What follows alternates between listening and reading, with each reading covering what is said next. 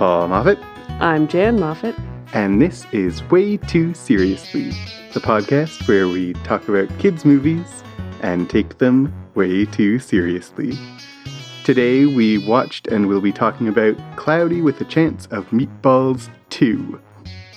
Now before we even go further, we need to fess up about something. We probably mentioned this in the last podcast you heard, but we are recording this episode about Cloudy with a Chance of Meatballs 2 before we have watched and recorded Cloudy with a Chance of Meatballs 1. Just to mess things up. So we have a plan. Our plan, if all goes well, is that you will have heard our Cloudy with a Chance of Meatballs episode before you hear this one, but we haven't recorded it yet. So we don't know what we said. It's all a mystery to us. So you know more. You, dear listener, know more than even we know about us. That's kind of freaky. Anyway. I don't know how I feel about that. The point, really, of bringing this up now is, as we go through our discussion of Cloudy with a Chance of Meatballs 2, we may... I have no idea whether we're going to be recovering ground or how it's going to relate to the discussion that you heard just last week, presumably, about Cloudy with a Chance of Meatballs 1.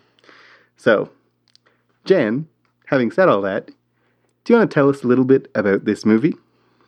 Yes, I do. All right, so Cloudy with a Chance of Meatballs 2, or as I'm going to call it from now on, Cloudy 2, because I think we should call it way too long. Quackumtu. Quackumtu. No. In the tradition of the... You know. No. Okay, so this is a 2013 movie, the sequel to a 2009 movie, loosely based on a children's book by Judy Barrett. It stars Bill Hader, Anna Faris, James Caan, Andy Samberg, Benjamin Bratt, etc. We'll talk more about the cast. It is the story of, the continued story of Flint Lockwood. Just after the events of the first movie, their island has been destroyed, and he finds his childhood hero comes to hire him. They find out that the island has been taken over by living food. Flint and all of his friends go back there to stop the machine. It turns out that his childhood hero is a villain, and he manages to defeat him in the end and rescue all of the food animals. Is that a good enough summary? I think that's fine. I think we'll cover more plot as we go forward, but that's all you really need to know. Yeah. So let's start where we usually do, with an appraising of the quality of this movie, and do your best to keep your level of enjoyment of the movie on hold for now, because we'll get to that. But in like objective terms, how good is this movie? I'm going to start by suggesting an appraisal of the animation and saying that the animation of this movie is fine but not great. I think it's... I like all the food is well animated. I think the characters aren't necessarily like the greatest. They're pretty standard. But the food, I feel like they did it's stylized, but also, I don't know. I feel like it's well done. I feel like the character design of the food is good. There's a lot of creativity in the food. Mm. Yeah, well, I guess that's a separate thing from the animation. That's kind of a separate thing from animation. And I feel like... although there's a lot of creativity with the food, and we'll get to that creativity, and I have good things to say about it, but in terms of character design, the food even is not consistently designed, right? Like, that's one of the things to notice in terms of... Barry looks very different from, like, the taco monster and the... Right. And whatnot, yeah. So there's not consistency. Just in terms of pure quality of animation, there's nothing... bad about it, I would posit, but I would say that I'd like to see you do better. I'd say this is not the best animated movie I've ever seen. Okay, yeah, I can see where you're coming from there. I don't like to diss that because animation's really hard. I don't know. It is, but we've been talking. I mean, we were just talking not very long ago about Song of the Sea, exactly. Which is fantastic beyond all everything. So, like, yeah, when you compare it to something like that, then of course, yeah, that doesn't, this doesn't compare. Like, we talked about Song of the Sea really recently, and I just listened to, because as we recorded this one, our episode on Prince of Egypt just aired, which gives you, by the way, a sense of the amount of backlog we have. You can figure it out if you want to, that we're recording this right the same day as Prince of Egypt aired. But Prince of Egypt also, beautiful animation. Yeah. And I feel like we've done several movies where I've said, like, oh, this movie is beautifully animated. And we come to this and I say, it's okay. It's fine. So how about the voice acting? We've got, I think, Bill Hader doing a great job. I think in this one, it's interesting. They changed the actor for, I can't remember the character's name, the cop. Earl. Was Mr. T in the first movie and is Terry Crews in this movie. And Terry Crews, you may know him if you watch Brooklyn Nine-Nine. He plays Terry, and he's essentially the same character, and it's hilarious. He is doing a fantastic job in this movie, though. And, like, Mr. T, that was stunt casting, and we're recording this having not seen the first one in a long time, so I don't remember how good Mr. T was in the first movie. But I do know that Terry Crews is great in this movie. Yeah. The character that he plays is reliably hilarious. And, like, what I wonder is if Terry Crews, like, the first movie was long before Brooklyn Nine-Nine. Did Terry Crews base his performance as Terry on that? Though, in... You get the impression that Terry Crews is Terry from Brooklyn Nine-Nine, is this guy. He just, like, I don't know. He gives a bit of an impression of, like, he's, you know, both a lot of the humor of Terry on Brooklyn Nine-Nine comes from the juxtaposition of him being extremely muscular and also soft-hearted. A little less in this movie. A little less in this movie, you're right. But similar, like, he's... extremely muscular, but, you know, funny and witty also. Yeah. There's the same juxtaposition of he's tough and muscular, but goes against certain aspects of the jock stereotype. Yeah. So what about some of the other actors? Some of the other performances? I think Will Forte, who plays the villain in this movie... Chester V is hilarious. I think he's really funny in the way that he pronounces some words idiosyncratically for no apparent reason. Like, he does his O's weird. And it's just funny. Like, it's a funny choice. A bully, or, you know, all the way through. I think he's really funny. Yeah.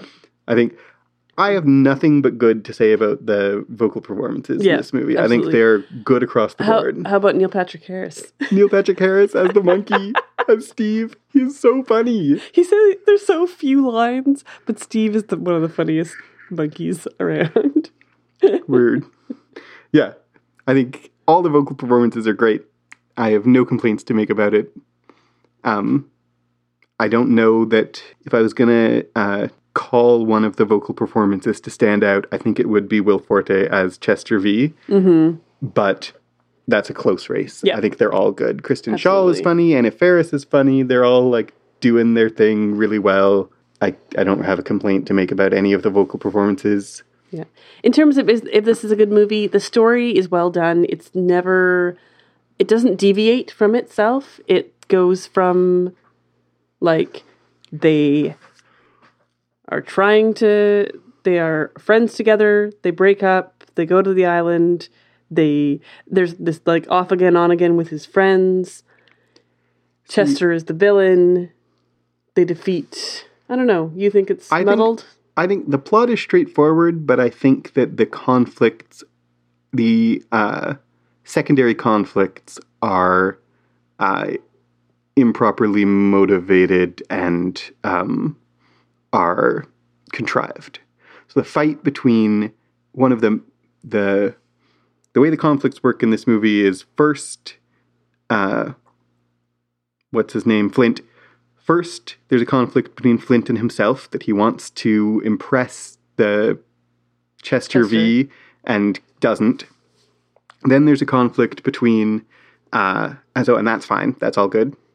Then there's a conflict between the whole group and the island. That's good and fine, I think. Then there's a conflict within the group that I think is contrived. I think they break up the group, and it's not like when he leaves, he doesn't trust or want the help of his friends, and they get mad at him and storm off, and then he's like, oh, they were right, and goes back after them. Mm-hmm. Chester V drives a wedge between Flint and his friends, and I think it is not... I think it's contrived. I don't think it makes sense character-wise. I don't think there's enough there for him. Like, these are the people that, you know, he has... I mean, basically, and I think that drives to, I don't think this movie has a whole lot of emotional depth. Yes, absolutely. And I think I'm understating it when I say this movie doesn't have a whole lot of emotional depth. No, it doesn't have much depth. No, definitely not. And I mean... that's fine because it's not a movie to get emotionally invested in. No. It's a movie to laugh with. And it does a very excellent job of that. I think, like, I'm trying to, like, objectively critique some things about the movie. But we could maybe take our next step already into, despite this, I enjoy the heck out of this movie. Like, I gotta say... this of all movies, this isn't the first time we've watched it. It's about the third or fourth even time we've watched it. This of all movies we've watched with our kids surprised me the most. Yeah. Because this one and I think maybe Meet the Robinsons were ones that you just kind of pick arbitrarily. You're like, I guess we'll watch that. I guess that's a fun kids movie. I try to be picky, but I can't always be. And then it was so delightful and so good and so made me genuinely laugh all the time. Yeah, same here. And, like, I was being critical of the story and the writing in some ways. But despite those criticisms, this movie and its predecessor are really unreasonably good. Like, they're so much better than I had any reason to expect them to be. Yeah. And this movie... as you said, there's not a lot of emotional depth, and the conflicts are improperly motivated and false and contrived.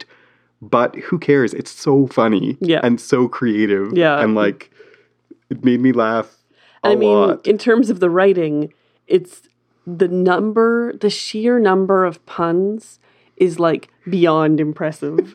Like, to come up with that many food-related puns, food and animal-related puns, is just like... flamingos! Shrimpanzees! Those are some tasty-looking jellyfish! Oh, what's that one over there? That's just a tomato. There's a leak in the boat! Watermelon! Sea sheep! Cantaloupes! Yeah.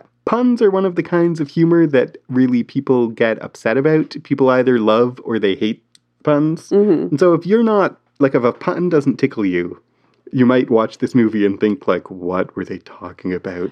Well, and you might think, if you listen to our other podcast, Clockworks, where we begin every episode with a pun that Paul makes and I shoot down, that I might... for instance, not like puns, but secretly I do like puns. I really like them. This movie is hilarious. It was a shtick all along. No, don't tell them. She always thought I was funny. I think that might be obvious. Yeah. Anyway. But, like, it's not, like, the puns are the thing that come immediately to mind, but so many things about this movie are funny. The weird pronouncing of words that Will Forte does. The background stuff. That there's this one scene where we can't have a clip of it because it's all visual. It's they're having this serious conversation, and in the background, Steve the monkey, Paul is laughing just me talking about it because he laughed so hard. Steve the monkey is trying to put out this birthday candle that won't go out. And he's just like, he can't put it out. He eats it, and it goes in his tail, and he's flailing around, and no one in the scene is reacting to him at all. And then the next scene, he's still in the background trying to put it out. On his tail.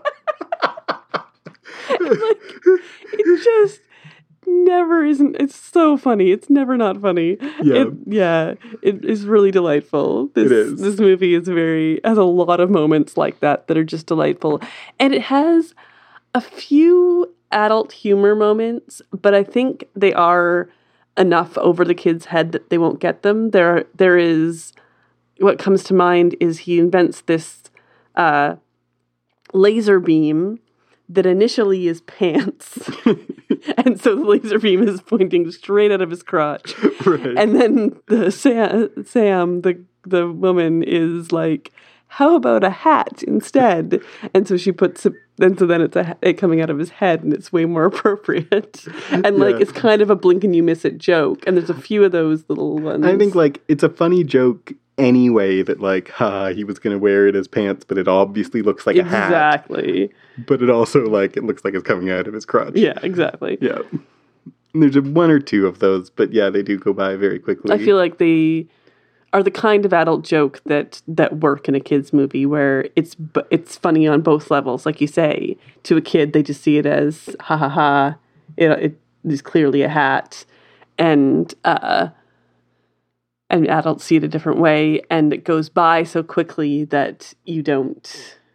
Yeah, I mean, it's much like Lego Batman that we said about that was that the adult jokes work on both levels. That the kids also can laugh at them, and they're not so inappropriate that as to stand out. Like Lego Batman, the pacing is quite frenetic. Very, yes. And like Lego Batman, I didn't really mind. Yeah, exactly. But someone might. Yeah. You might. Your mileage may vary. You might find the frantic cut, run around flailing and screaming hard to focus on. And frankly, this is the third or fourth time I've seen this, and I got even more puns this time. Yeah. There was one that I noticed this time that I had never noticed before, and so, they go by so very fast. So, do you want to move on to taking this movie a little too seriously? Yeah, we need to get past this, it's hilarious, but let's take it too seriously. Way too seriously. Seriously. Okay. Did you want me to say that along with you? Is that supposed to? No, that's okay. I was just being silly. Okay, go. Okay, so Sam Sparks is the Smurfette. Yeah, massively. Yeah. She has the one love interest of Flint, kind of. It's a weird love interest thing. I kind of like it, actually, that they don't really know how to kiss. One of the hilarious jokes. That's a holdover from the first movie, that they don't really know how to kiss. And then, you get the impression that maybe she wants a romantic relationship, but mostly it's just about the science. And yeah, they want to start a lab together. Yeah. And it's not like she's pining after him to how you don't know what I mean. You don't, I mean really together, but no, she's on the same wavelength as him. Yeah. If we're going to talk about Sam Sparks, I think there's two things. One is, as the Smurfette, she's the only female character on the good team. This movie passes the Bechdel test because, the orangutan whose name is Barb. Barb the orangutan, played by Kristen Schaal. Is also a female character, and the two of them have a conversation about whether each of them are legitimately scientists. Yes. But it's a quick conversation. They barely interact, and they are each the lone female member of their respective teams. Yes. And one is an orangutan. Having said that, although she's a Smurfette, and there's a lot to criticize there, if you're going to have a lone female character, Sam Sparks is pretty great. She is. She's scientific. She's smart. She's competent. She has all of her own agency. Yeah. Flint tries to come and tell her that he's going to the island by himself, and she's just like, No, I'm coming along, and there's no convincing her otherwise, because of course she is.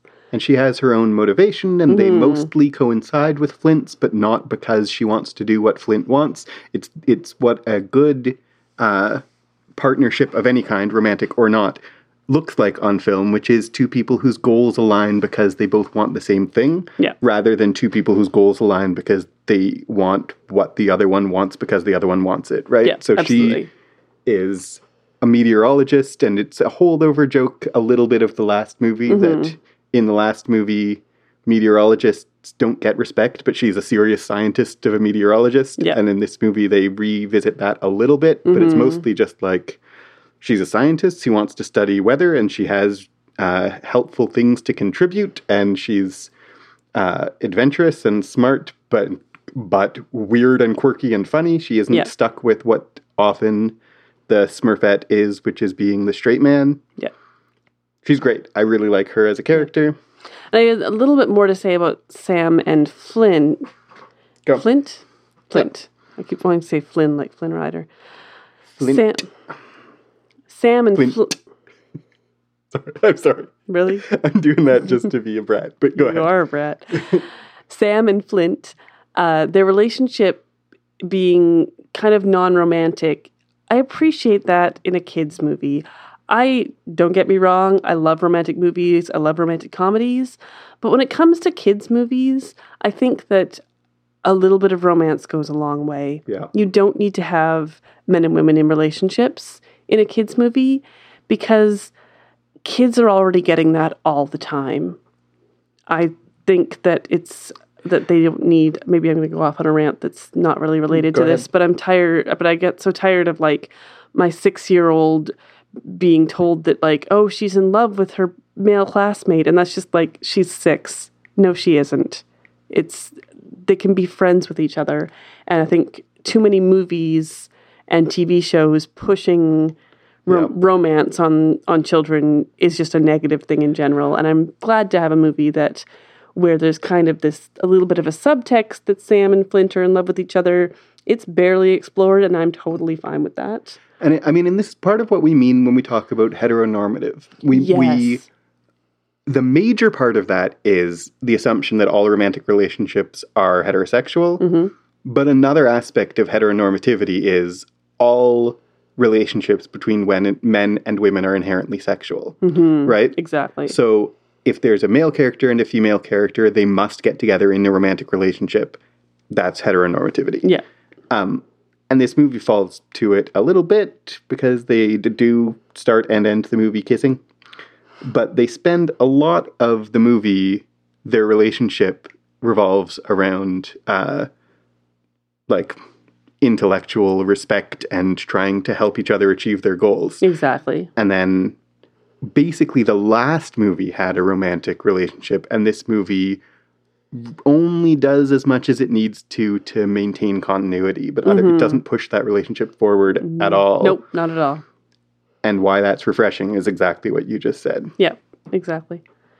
So, what else is there to talk about? Well, I noticed the team of good guys. Mm-hmm. Diverse. Yeah, it includes. Yep. It includes Flint, white man. Sam's white man played by white man. Mm-hmm. Sam Sparks, white woman played by white woman. Yeah. Earl, black man played by black man. Mm-hmm. Manny, the cameraman, Latino man played by Latino man. He's played by Benjamin Bratt. Yes, who is wonderful. Who's so good. So, Manny is an interesting character, too. He's very complicated and funny. And if we could talk about him just for a second to say that a little bit like... he... A little bit like... Earl or Terry Crews' characters, where part of the humor comes from a juxtaposition of what you would expect. Yeah. Manny is, the cameraman, but is a surgeon, and starts the movie as like a veterinary surgeon, and then gets called back to be the cameraman. Is like, I can drop everything, and leaves a calf half delivered. But I feel like, this may just be ignorance, but I feel like they're not using or playing with any stereotypes. They're not subverting stereotypes. They're just ignoring them completely. Yeah. He's this weird juxtaposition of, interests and quirky, unexpected skills, but none of them are like, oh, you know, Latino men who are cameramen. Like, if that's a stereotype, it's one I'm unaware of. Me too, yeah. Or... We're very Canadian, though. Yeah, that is true. You feel free to correct us if we're wrong here, because there's just not that population in Canada at all. True. Very true. Anyway, but Latino men played by Latino men. Yeah, so it's a, what you're saying is, yeah, it's a diverse cast. It's a racially diverse cast, both cast and characters. Mm-hmm. And they don't have any, I think that they avoid tokenism. Mm-hmm. I think they avoid stereotyping. I think they avoid what we complained about in some past movies of having... you know, someone be a white man unless there is a plot-relevant reason for them not to be. Yeah. Like, there's no reason Manny needs to be. The main character is a white man, which that is playing into that. But that's, I mean, that is what it is. It's hard to find a movie that isn't that, and that's a problem in general. And that doesn't mean that this movie doesn't deserve some shade for that. Yeah. But having thrown that shade, there's other things to be worth... being pleased with. Yeah. And I think that speaking of race and identity, the orangutan ape, Kristen Schaal plays an ape who isn't super intelligent. And throughout the movie, she gets called a monkey and corrects people to be calling her an ape, which is funny because our kids also corrected it because they're very obsessed with if it doesn't have a tail, it's not a monkey. And her boss, who she thinks is her friend, constantly calls her a monkey, and she realizes that he's not her friend in the end, because he refuses to call her by her chosen identity. Yep. And I think that's a really powerful metaphor and a really important point to make is call people what they're asking you to call them. She and what they are. Yeah. She's not a monkey. She's an ape. And she's insulted when you call her a monkey. And if you continue to do that, you're not her friend. Yeah. If you continue to call someone by something they don't want to be called, mm-hmm. you're not their friend and you are being cruel to them. Mm-hmm. And I think this movie makes a very subtle but important point about identity that way. And I liked that a lot. Yeah, absolutely. Totally agree. And that, I mean, there is a monkey in the movie. Yes, exactly. So it's partly an aspect of... and the monkey's an idiot. Yeah. It's like, it's about accuracy, but it's about respecting her. And it's explicit. That's really the part about there's a monkey in the movie is irrelevant to the point I was going to make, which is this. It's about accuracy, but it's mostly about respecting her. And the movie explicitly... makes that clear. Yeah. Like, the movie does not say, I'm not an ape because, the movie doesn't say, I'm an ape and here's why that's inaccurate. And as a scientist, I feel offended when you're inaccurate. No. The movie explicitly says, if you don't respect me, like, if he is your friend, why does he call you monkey when you're ape? Yep. Chester thinks you're a monkey. Well, I'm an ape. Chester knows that. But he calls you a monkey. It is true. He does. He's just joking around. Chester's my best friend. If Chester was really your friend, would he still call you a monkey? Yeah. I totally agree with what you said. So... one of the overarching things in this movie is about Chester V. He is Flint. Man, I'm having trouble with this. Chester V is Flint's childhood hero. Right. Who fails to live up to that, who is in fact the villain of the piece. What does that say about it's a common thing in movies and in fiction where childhood heroes fail. So what does that say about... yeah, why does your childhood hero in this movie, and in fiction in general... yeah, that's what I'm asking you. Villainous. Why is the childhood hero villainous? I think possibly there are two different avenues of depth to that. And the one is, it is a critique of hero worship in general, right? And there's an aspect of that critique of hero worship that's connected to, like, the standard, fairly trite message of a lot of kids' movies of be true to yourself and only look up to yourself and don't look up to anyone who isn't yourself. But I think only to a minor degree. Mm-hmm. There's a lot more of hero worship is different from respecting someone who has earned your respect.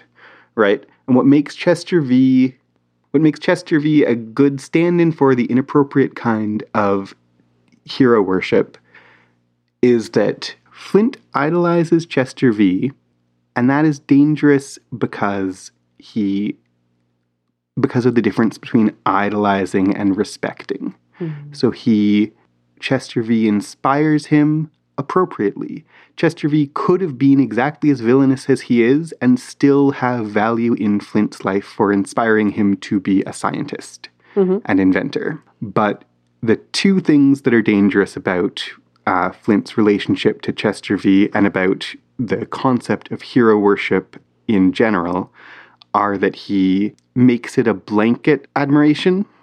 So he admires one aspect of Chester V and therefore wants to emulate everything about Chester V. Mm, yeah. And then, two, hero worship is not based on mutual respect, and it can never be. Mm, yeah.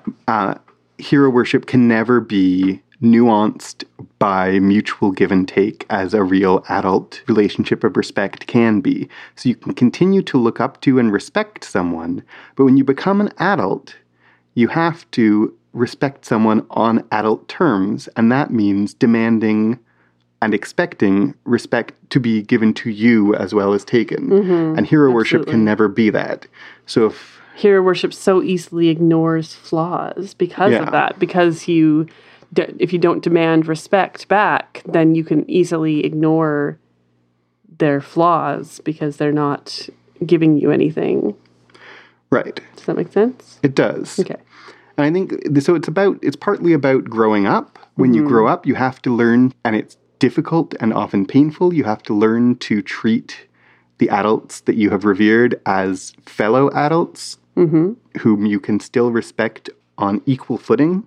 And it's also about the danger of hero worship in general. The more you hero worship someone, the more likely they are to be villainous. That is to say, the more likely they are to fail to live up to that hero worship. Absolutely. And that disappointment is, in fact, what makes them a villain. Yeah, absolutely. So, moving on from that, moving to maybe our last point. Do we have anything else to say? Okay, so here's the thing. Here's the thing about this movie.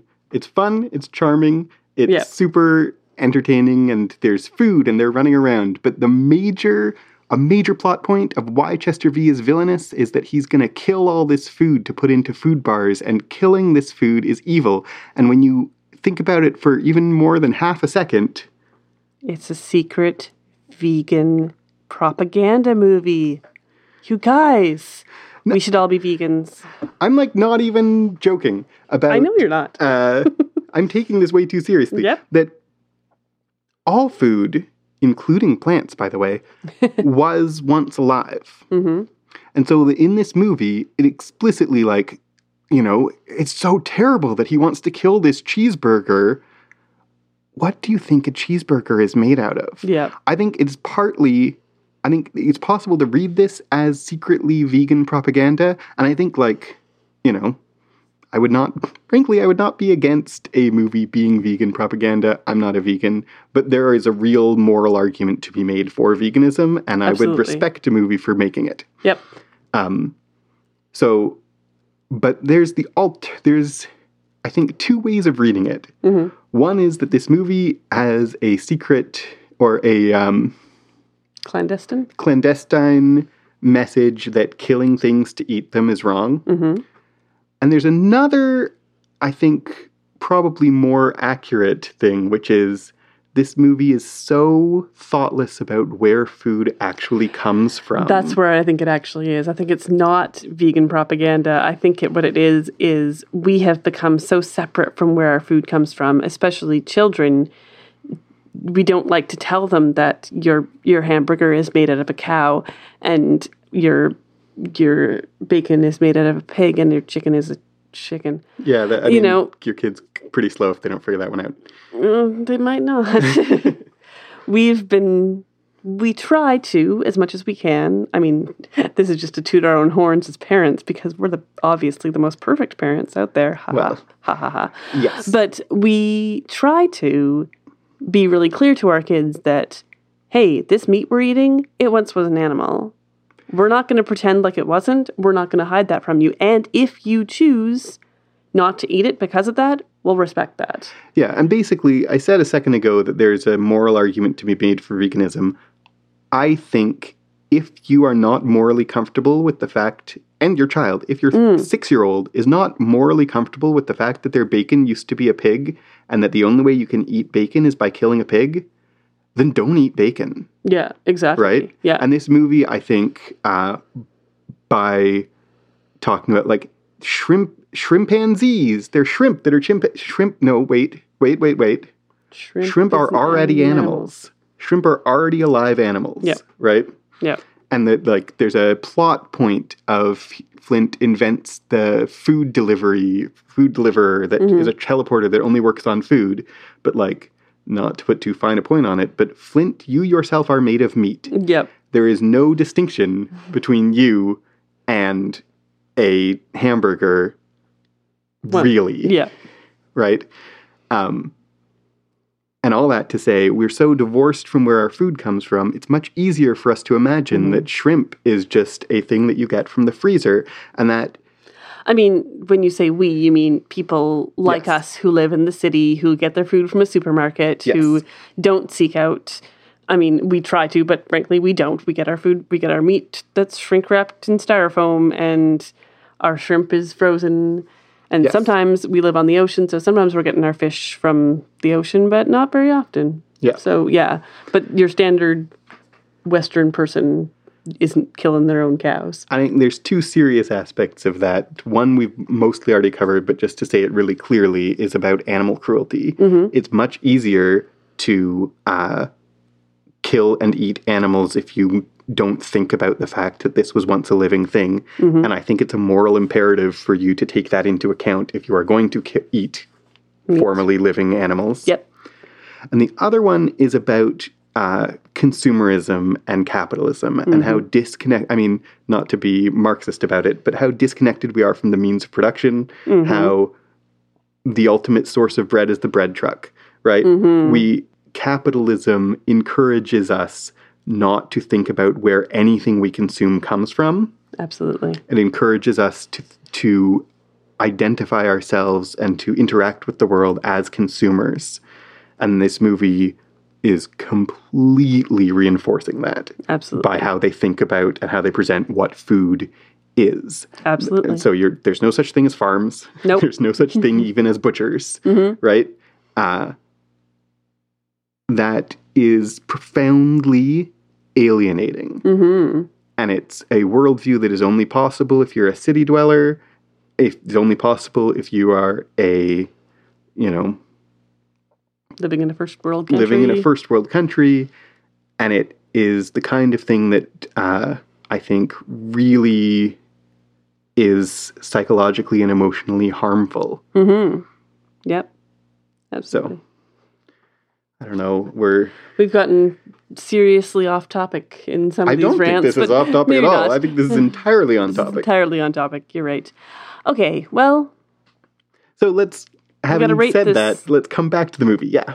We've got to rate this movie, and we've got to rate it whether it is good or whether it is bad or good or whatever, and then seriously bad or seriously good. I noticed in an old episode we talked about medium, and we've never called anything medium. We're kind of we're an extremes kind of people. I guess. Anyway, this movie is seriously is good and seriously good? I think in terms of good and bad, I think this movie is good, and I think it is unreasonably good. It is much better than it has any right to be. Yep. Right? I don't know why you always say any right to be, because it came out of nowhere, because it's Sony, because when I say it has any right to be, that is just my way of saying, than I expected it to be. It's way, way better than I expected it to be, and it's way, way better than if I examine the pieces I think is going to come out of it. Yeah. In terms of seriously good, I think it's seriously medium. Okay. Because I think there are some really high points in terms of seriousness, but I think there are some real problematics to this movie as well. Absolutely. Medium? Seriously medium. Medium. I can go for that. Medium rare. It's good, very good, and seriously medium. All right. Well. All right. That brings us to the end of Cloudy with a Chance of Meatballs 2. I hope we do an episode of Cloudy with a Chance of Meatballs 1 that doesn't make us liars at the beginning of this. We have trouble because our kids pick the movies. We can't, go against them. That's kind of jerky. We've set a precedent with them that they pick the movie on a Friday night. So we might either have to convince them to watch the first one, which I think they want to do. Yeah, I think it's a style that we can make. Or watch it on our own, which we don't really want to. All right, well... because we like to watch grown-up movies. Did you know that? We also like to watch grown-up movies and TV. Mostly TV. So, Jan, if people wanted to find us, talk to us, get back to us about why this movie is great or not great or whatever. Send us some puns about food and... what we talked about. I wanted this episode to be much more punny, and it just isn't. All right, you can talk to us. You can tweet to us on Twitter at WTScast. You can send us an email, waytooseriouslycast@gmail.com. Or if you want to support us, you want to kick us a little bit of money, you could support us on Patreon. Patreon.com. I asked it like it's a question because I feel nervous asking people for this. Well, Patreon.com/ClockworksCast. Kick us $1 a month, whatever you can afford. You get a little bonus, little trivia episode to go with your regular episodes. That's kind of fun. And, Paul, you keep wanting to interrupt me. What do you want to say? I was just going to say, maybe I won't on this episode. At some point, I think we need to give a rundown of all the fabulous benefits you get from supporting us on Patreon, because they are many. They are legion. But maybe... maybe this isn't the...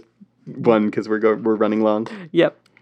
All right. And one last thing is rate us and review us on iTunes or whatever the Apple thing is nowadays. I still call it iTunes.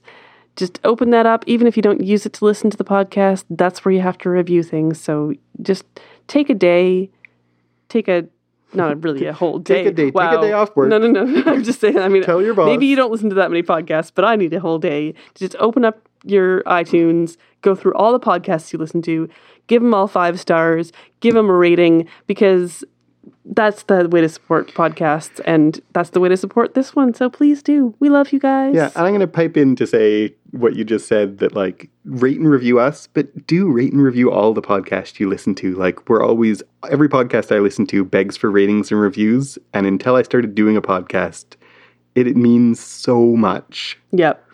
Don't just rate and review us. Rate and review every podcast you listen to. Yep. So thank you very, very much for listening to us today. I've been Paul Moffat. I've been Jan Moffat. And... have a very good time. Oh, boo. You're not allowed to boo me. I boo you. The potato... I don't have a... There were meatballs. That was the best one. And then there were matzo balls.